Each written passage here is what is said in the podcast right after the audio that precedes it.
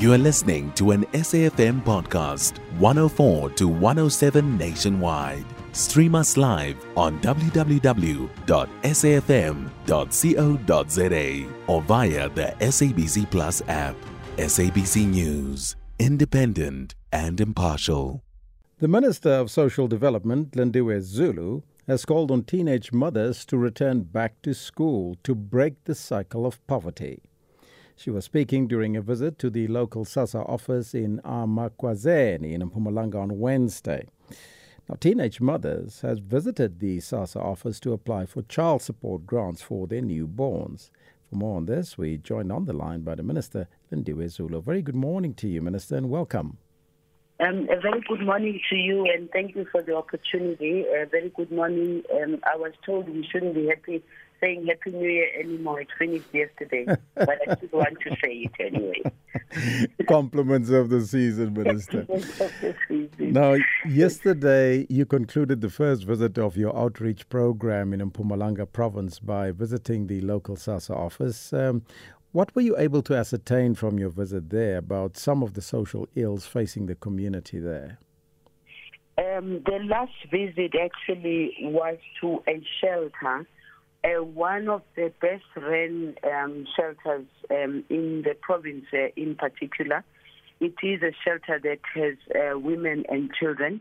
What I was, uh, what I ascertained there, which was very unfortunate also, is to find very young women who have children who have run away from abuse and are, are in the shelter. But what I think was uh, more exciting for me was firstly their attitude towards the future of their lives there is a skills development already in the center itself where they are being taught um, uh, to sew. They've got machines that were uh, donated to them by national lotteries, which is also very exciting that some of the money that people used to play with, we can see the results because we saw the sewing machines and a whole lot of things that are supported by national lotteries.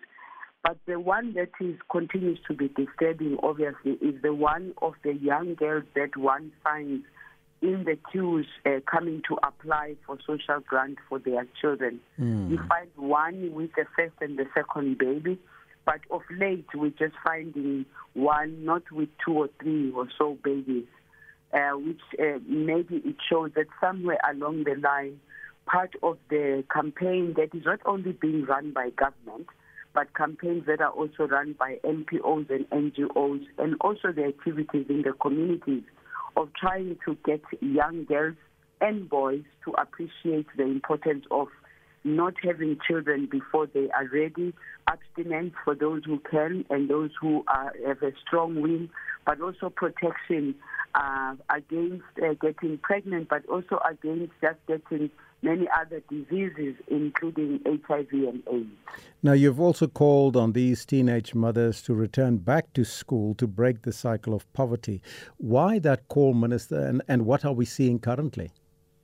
The call is due to some of us with our own practical experiences because one of the things I've said to my department is that um, if people are afraid of talking about their own experiences of having been teenage mothers, I'm not one of those people. I have to speak about the fact that I got a child at 16, which meant I fell pregnant at 15, and that was devastating for my grandparents who had been slugging it out to get me to school to finish um, school.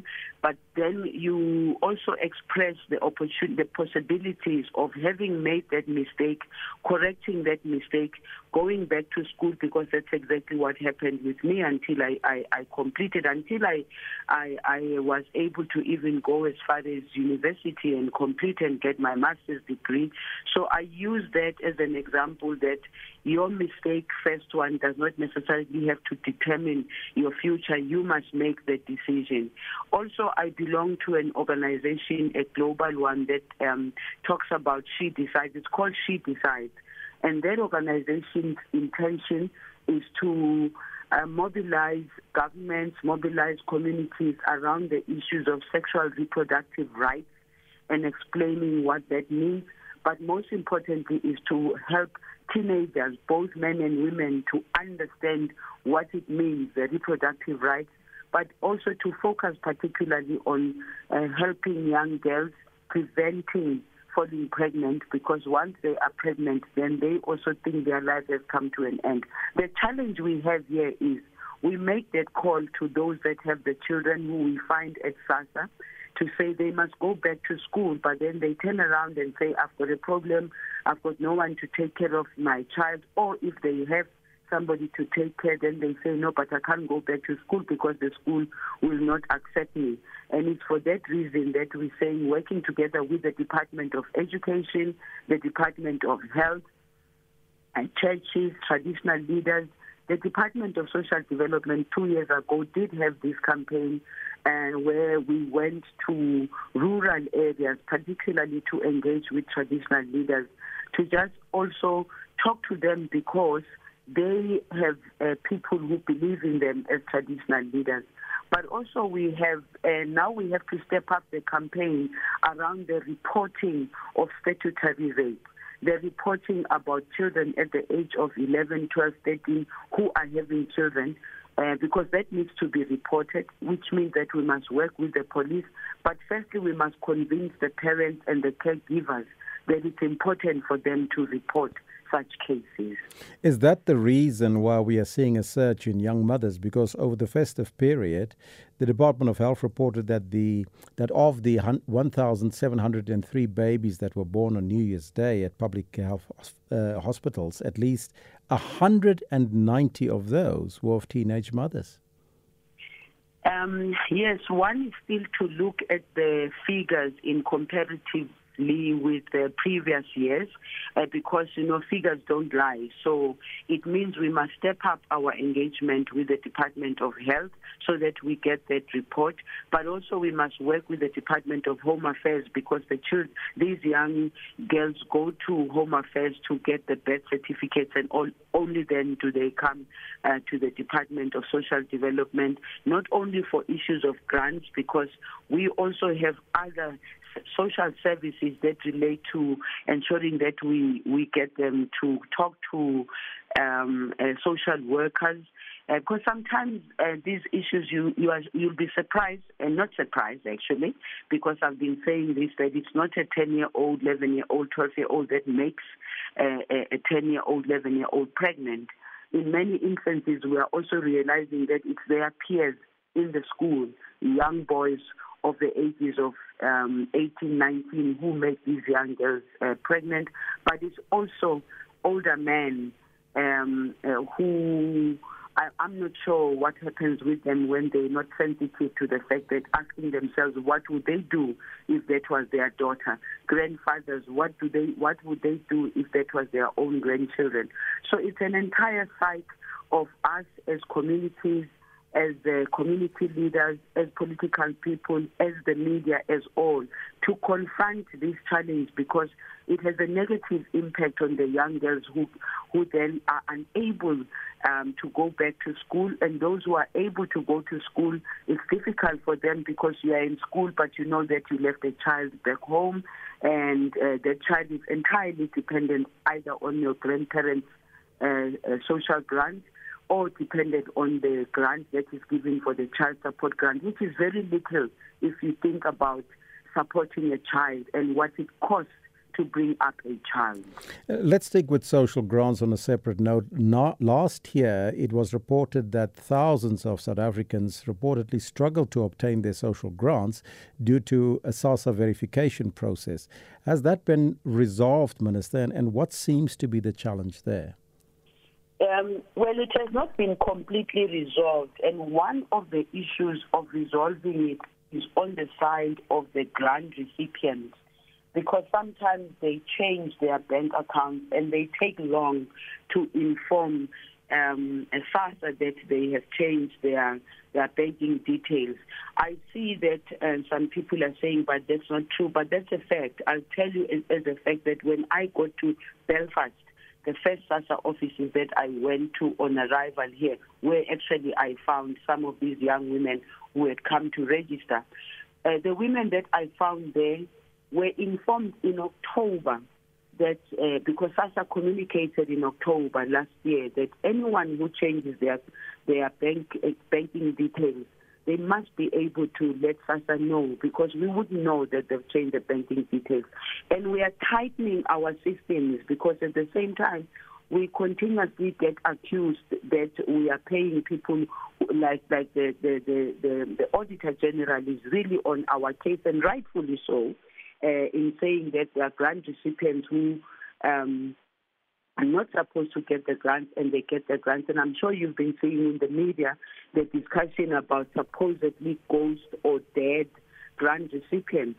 I do want to also clarify this issue of the dead because mm. one, SASSA in its system will have any grant recipient will not know of the immediately of the grant recipient's death until SASSA gets the death certificate and the family reports. What we are trying to do, which I'm emphasizing to SASSA, is to say, let there be a stronger uh, technological use and connection between SASSA and uh, Home Affairs so that when somebody comes to Home Affairs and reports a death and that death happens to be of a grant recipient, automatically that information must be able to go to SASSA because what we normally do also is to give a grace. If a grant recipient dies two weeks or a week before they get their their their, their grant, SASSA would not be able to stop that grant. But also, we must appreciate that stopping that grant exactly at that time might also put the family in a difficult situation because most of these uh, grant recipients who are grandmothers and grandfathers, in most instances, are the ones who use their grants to buy the food. So there's that short grace period to get them to go and report and then uh, give us the, the, the, the, death certificate, tell us and, and, and give us a death certificate, a copy of the death certificate, then we are able to then uh, make sure in the system that the grant is stopped. That's where you have maybe the 70,000 that uh, people have been talking about. And SASSA did issue a statement clarifying exactly what I'm clarifying right now. What I find a little bit disturbing is just a continuous um, discussion that does not take into consideration even the statements that are being made with SASSA because then it, it creates um, some falsehood along the way and we keep on trying to correct that. So, departments, we understand, does sometimes work in silos, as observed in the link between SASSA and Home Affairs, as you just outlined. So, what strategy, Minister, is now in place or are in the pipeline to avoid uh, these type of anomalies in the future? Yes, I have. I have actually right from the beginning when I arrived here said to SASSA and my department, technology is working wonders today. Therefore, we need to go out there in the market and get that kind of technology that easily talks to each other because it doesn't have to be human beings that are talking to each other. We know, as a matter of fact, that some families might not even want to come immediately to SASSA to inform us of the death uh, of a, a recipient. So systems must talk to each other because if it's systems, chances of the systems not really catching it are very slim if you get the best uh, technology that is available um, in the market anyway. I mean, because uh, the world today is driven by technology. The world today is driven by artificial intelligence that is able to uh, to assist us with some of these things. Because it's about saving uh, the money, and it's also about ensuring that you pay the right recipients at the right time, as you said. So that's my drive. That's that's that I've been talking about, not only from a point of view of uh, um, um, uh, uh, SASSA and Home Affairs, but um, the entire government system mm. must be able to speak to each other to avoid human errors, um, but also to uh, to ensure that you fight um, uh, this corruption in a way, because it's it's, it's also just unfair on the part uh, of government when you have recipients who know that the grant recipient has passed on, but they're not uh, giving that kind of information. So to avoid that human error sometimes or the deliberate uh, human beings not telling the truth, we have to use technology. That was Minister of Social Development, Lindiwe Zulu. You can find SAFM Current Affairs on 104 to 107 nationwide. Our podcasts are available for download on all our digital platforms. SAFM, leading the conversation.